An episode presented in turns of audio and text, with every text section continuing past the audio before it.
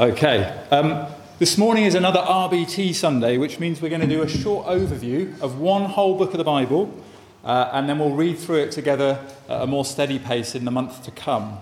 Last month, if you remember, we explored the book of Philippians, and this morning we're going to be looking at Joshua. So if you've got a Bible with you, please turn to Joshua and you can follow along in there.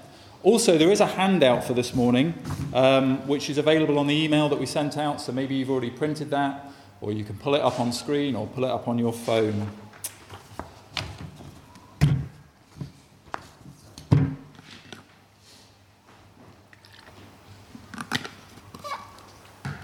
Well, I wonder, have you ever felt like you were facing the impossible? That an impossible task lay before you and you didn't know how you were going to get through it? Sometimes it's just the general busyness of life that seems to get on top of us. Sometimes it's the challenge of how to walk in the way of godliness when it feels like doing things God's way is just too hard and too difficult. Sometimes it's those greater trials or even tragedies that we just don't know how we can endure. Whatever your own seemingly impossible obstacles are today, the book of Joshua is able to help and encourage us as we face them. Because on the borders of the land of Canaan, the people of Israel are almost certainly feeling like an impossible task lies before them. In fact, they'd been here before. 40 years earlier, God had rescued his people out of slavery in Egypt and led them to the borders of this land that he had long ago promised to give to Abraham's descendants. And they'd sent in 12 spies to spy out the land. But if you remember, 10 of the 12 spies returned overwhelmed by the might of the Canaanites. And they managed in turn to convince most of the rest of the people that if they were to enter the land, they would certainly be devoured. And in response to their unbelief, God sentenced that entire adult generation to wander for 40 years in the wilderness. No one but Caleb and Joshua would live to cross over into the promised land. So now, at the beginning of the book of Joshua, they've come full circle. They're back where they were before with a second chance to trust God to lead them safely into the land. Now, the book, I think, divides up into four main stages. And if you've got the handout, you can see them on there. I think they're going to come up on the screen as our first one. In chapters 1 to 4, they enter the land. In chapters 5 to 12, they take the land. In chapters 13 to 21, they inherit the land. And then in 22 to 24, they're told how to keep the land. So let's look at briefly at each of those in turn. First of all, entering the land, chapters 1 to 4. The very first line of the book begins with some sobering words. After the death of Moses. It's hard to overstate what a blow the death of Moses must have been to Israel.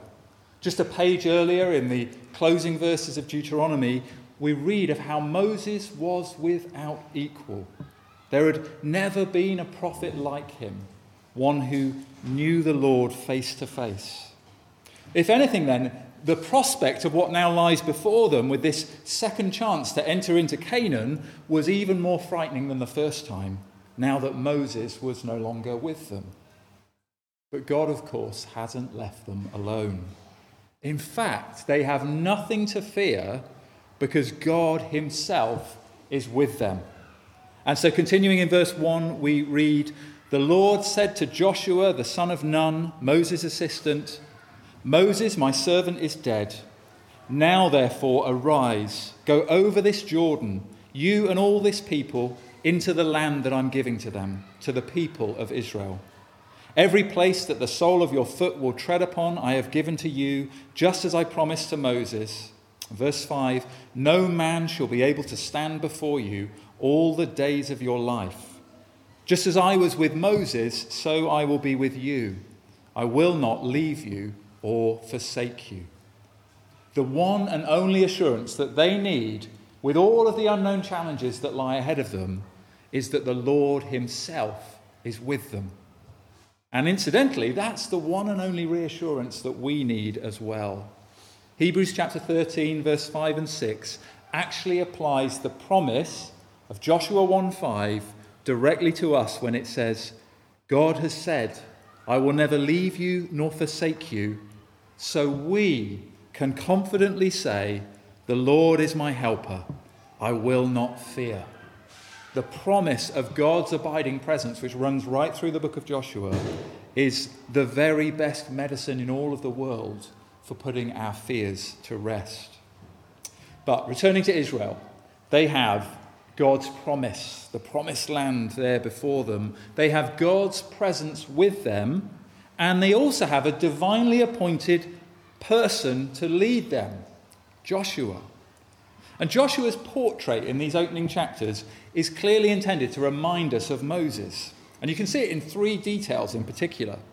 Firstly, in chapter 1, like Moses, he calls on the people to keep and obey the law, the covenant that God has made with them a generation earlier at Sinai.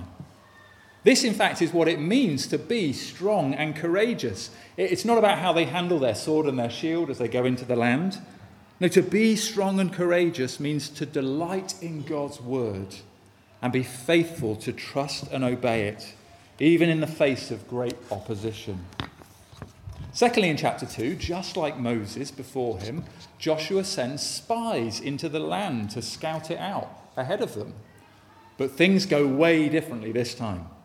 The Canaanites are just as formidable and big and scary as before, but the report from the spies is this Joshua 2, verse 24. Truly, the Lord has given all the land into our hands and also, all the inhabitants of the land melt away because of us. Even more amazingly, one of the Canaanites, a prostitute called Rahab, has realized the very same thing, and she is seeking refuge in the God of Israel as well. And thirdly, in chapters 3 and 4, just as Moses led the Israelites through the mighty Red Sea, now Joshua leads them through the River Jordan uh, as the water parts before them. Now, there's, there's two things worth noting here. One is don't be fooled by the idyllic looking stream crossings that you sometimes see in children's Bibles. At this time of year, the River Jordan would have been in full flood, over a mile wide. So picture a, a, a fierce and raging torrent of water that they need to cross. And the second thing to notice as they cross is notice who's right up front when you read, parting the surging floodwaters. It's not Joshua, it's the Ark of the Covenant, the symbol of God's presence with his people, making clear that it's the Lord himself who holds back the waters from his people and leads them safely over into the land of promise. Which leads into the second section of the book, chapters 5 to 12, the taking of the land. On arriving in Canaan, all of the men are circumcised as a, as a sign of their uh, new commitment to God, and then they celebrate their first Passover together in their new home. And on that same day, God stops providing them with manna from heaven to eat and instead begins to give them the produce and the fruit of the land, which uh, must have been a welcome change, to say the least. But there's an elephant in the room even as they celebrate. How will they overcome the mighty and wicked Canaanites? The answer is quickly given as Joshua finds himself face to face with an angelic being carrying a drawn sword. And in one of those moments that I think is always stirring, no matter how, how many times you read it, Joshua asks, Are you for us or for our adversaries? Which seems like a reasonable question. But the man answers, No, neither. I am the commander of the army of the Lord. The important question then is not, will God be on Joshua's side? The real question here, as the Bible Project guys put it, is whether Joshua is on God's side. The whole story is not about Israel versus the Canaanites, rather, this is God's battle. And throughout chapters 6 to 12, we find the stories of Israel's many different battles with the various groups of Canaanites that are in the land. First of all, in chapters 6 to 8, the camera zooms right in on two battles in particular. And then in 9 to 12, it will zoom right out and time will speed up so that many more battles over many more years are summarized much more quickly. But it's those first two battles, the ones with all the detail, that are really the most important in getting the message across. Together, they offer contrasting portraits of what will happen when, on the one hand, Israel fights in God's strength, versus, on the other hand, when they fight on their own. When they do as God says, He is unfailingly faithful to give them the victory. But when they disobey God, they dramatically fail. So at Jericho, in chapter 6, the odds are stacked high against Israel. The Canaanites know they're there, they've shut up the gates of the city. Humanly speaking, there is no way that Israel are equipped to force their way in and win the battle. But this is not their battle. As God instructs them to march around the city, blowing their trumpets for six days in a row, it's not the marching or the trumpet blowing that's really the key to their victory. It's the fact that God is with them as they carry the Ark of the Covenant around the city walls. And on the seventh day, the priests blow their trumpets, the people let out a great shout, and the walls come crashing down, allowing them to overrun the city. God's people are victorious because the Lord Himself is with them to give Jericho into their hands. But in chapters 7 to 8, we see what happens when God is not with them. The Canaanite city of Ai was far smaller than Jericho and should therefore have been far easier to conquer. But Israel's first assault on it ends in devastating defeat. And the people's hearts, including Joshua's, are said to melt like water. Why has God abandoned them?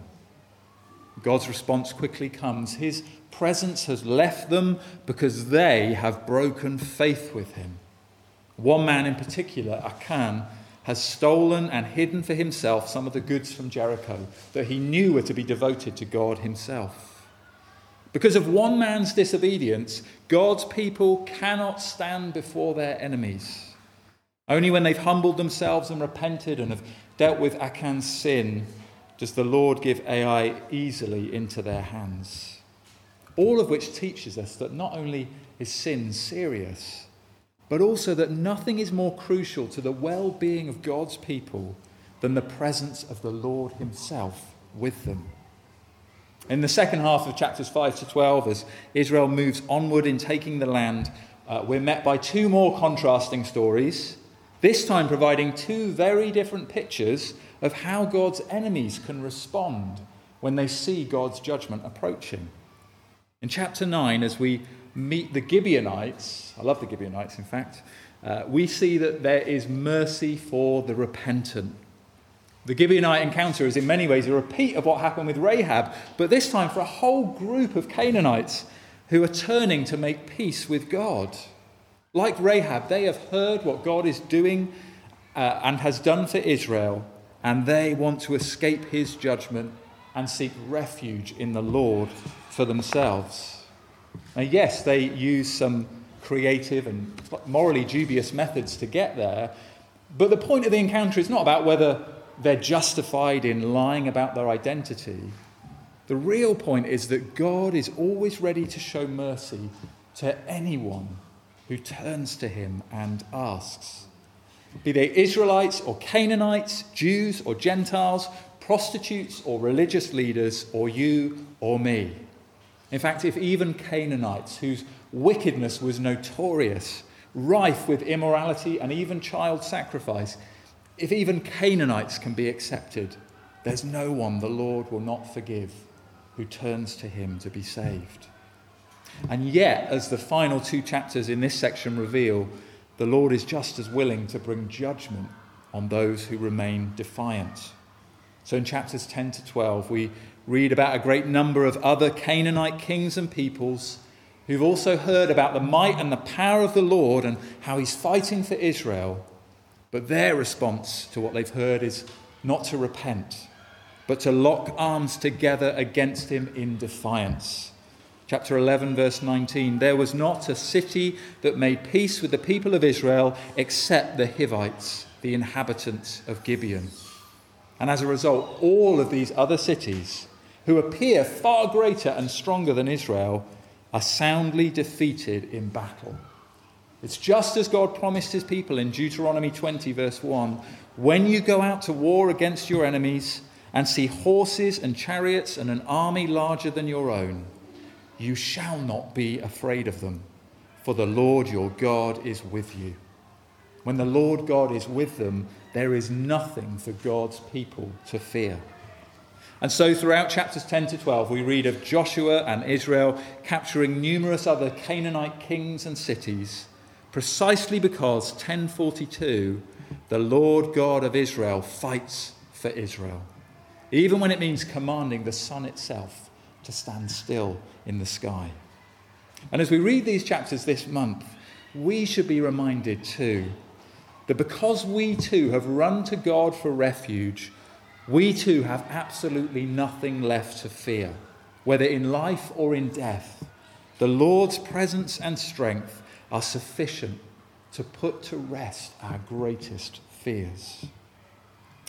The next section of the book, the third section from chapters 13 to 21, is likely going to be the one that we usually find hardest to read. Because in it, we're told in great detail about the dividing up of the land amongst the people of Israel. As Dale Ralph Davis, I think, humorously captures it, he says, probably even the most stout hearted reader of Joshua begins to crumble and nod as he enters chapters 13 to 21. Watching war movies always tends to be more exciting than participating in land surveys. Somehow, chasing a Canaanite out of the hill country is far more stimulating than plodding over his former land, counting villages and tracing borders. Our problem, though, is that we don't see the distribution of the land to the different tribes as an Israelite would have seen it. To us, it's just like drawing lines on an ancient map.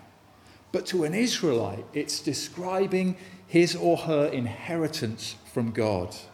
An inheritance that was first promised to Abraham long ago, back in Genesis 12, verse 7, when the Lord appeared to Abram and said, To your offspring I will give this land.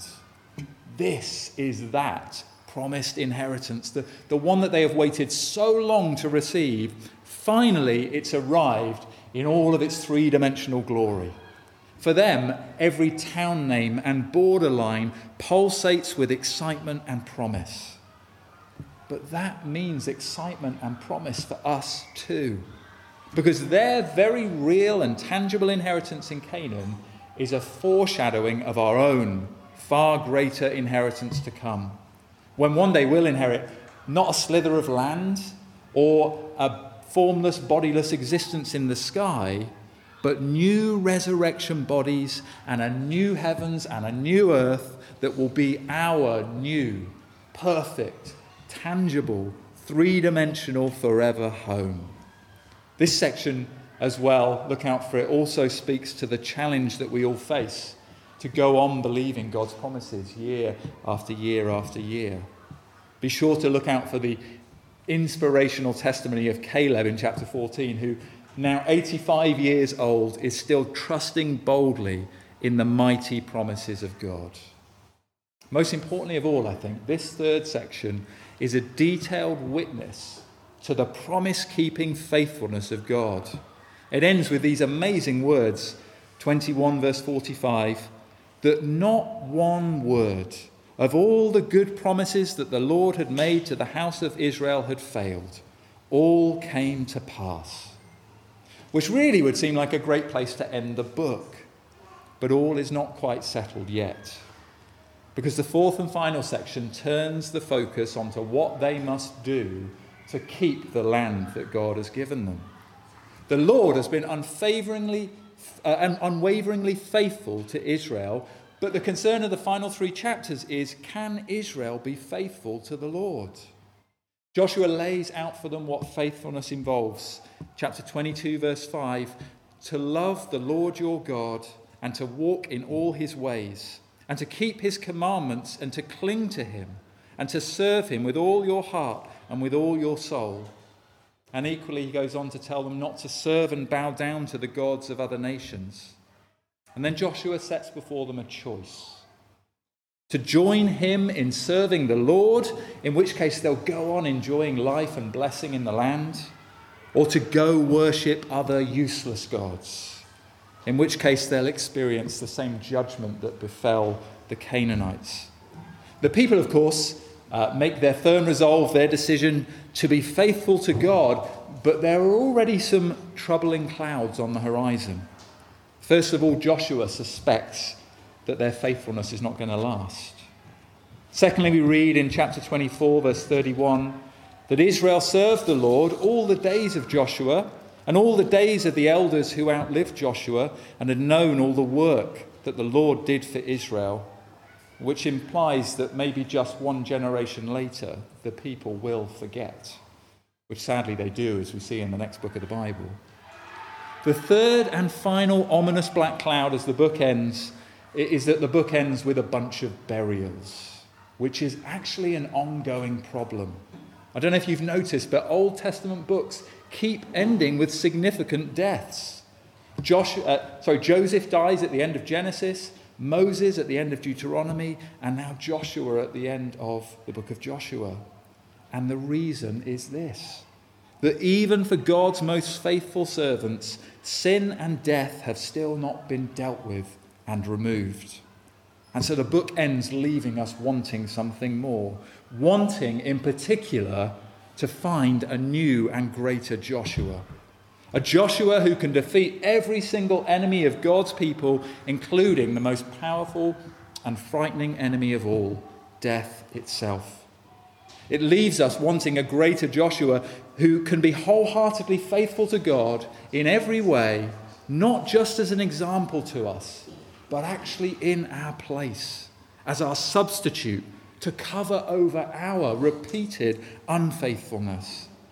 And finally, it leaves us wanting a greater Joshua who, by his resurrection from the dead, can grant us not just a piece of land, but as it says in 1 Peter 1, verse 4, an inheritance that is imperishable, undefiled, and unfading, kept in heaven for you. It's no coincidence, of course, that this greater Joshua is also called Joshua, or the Greek version of that name, Jesus, a name which literally means the Lord saves.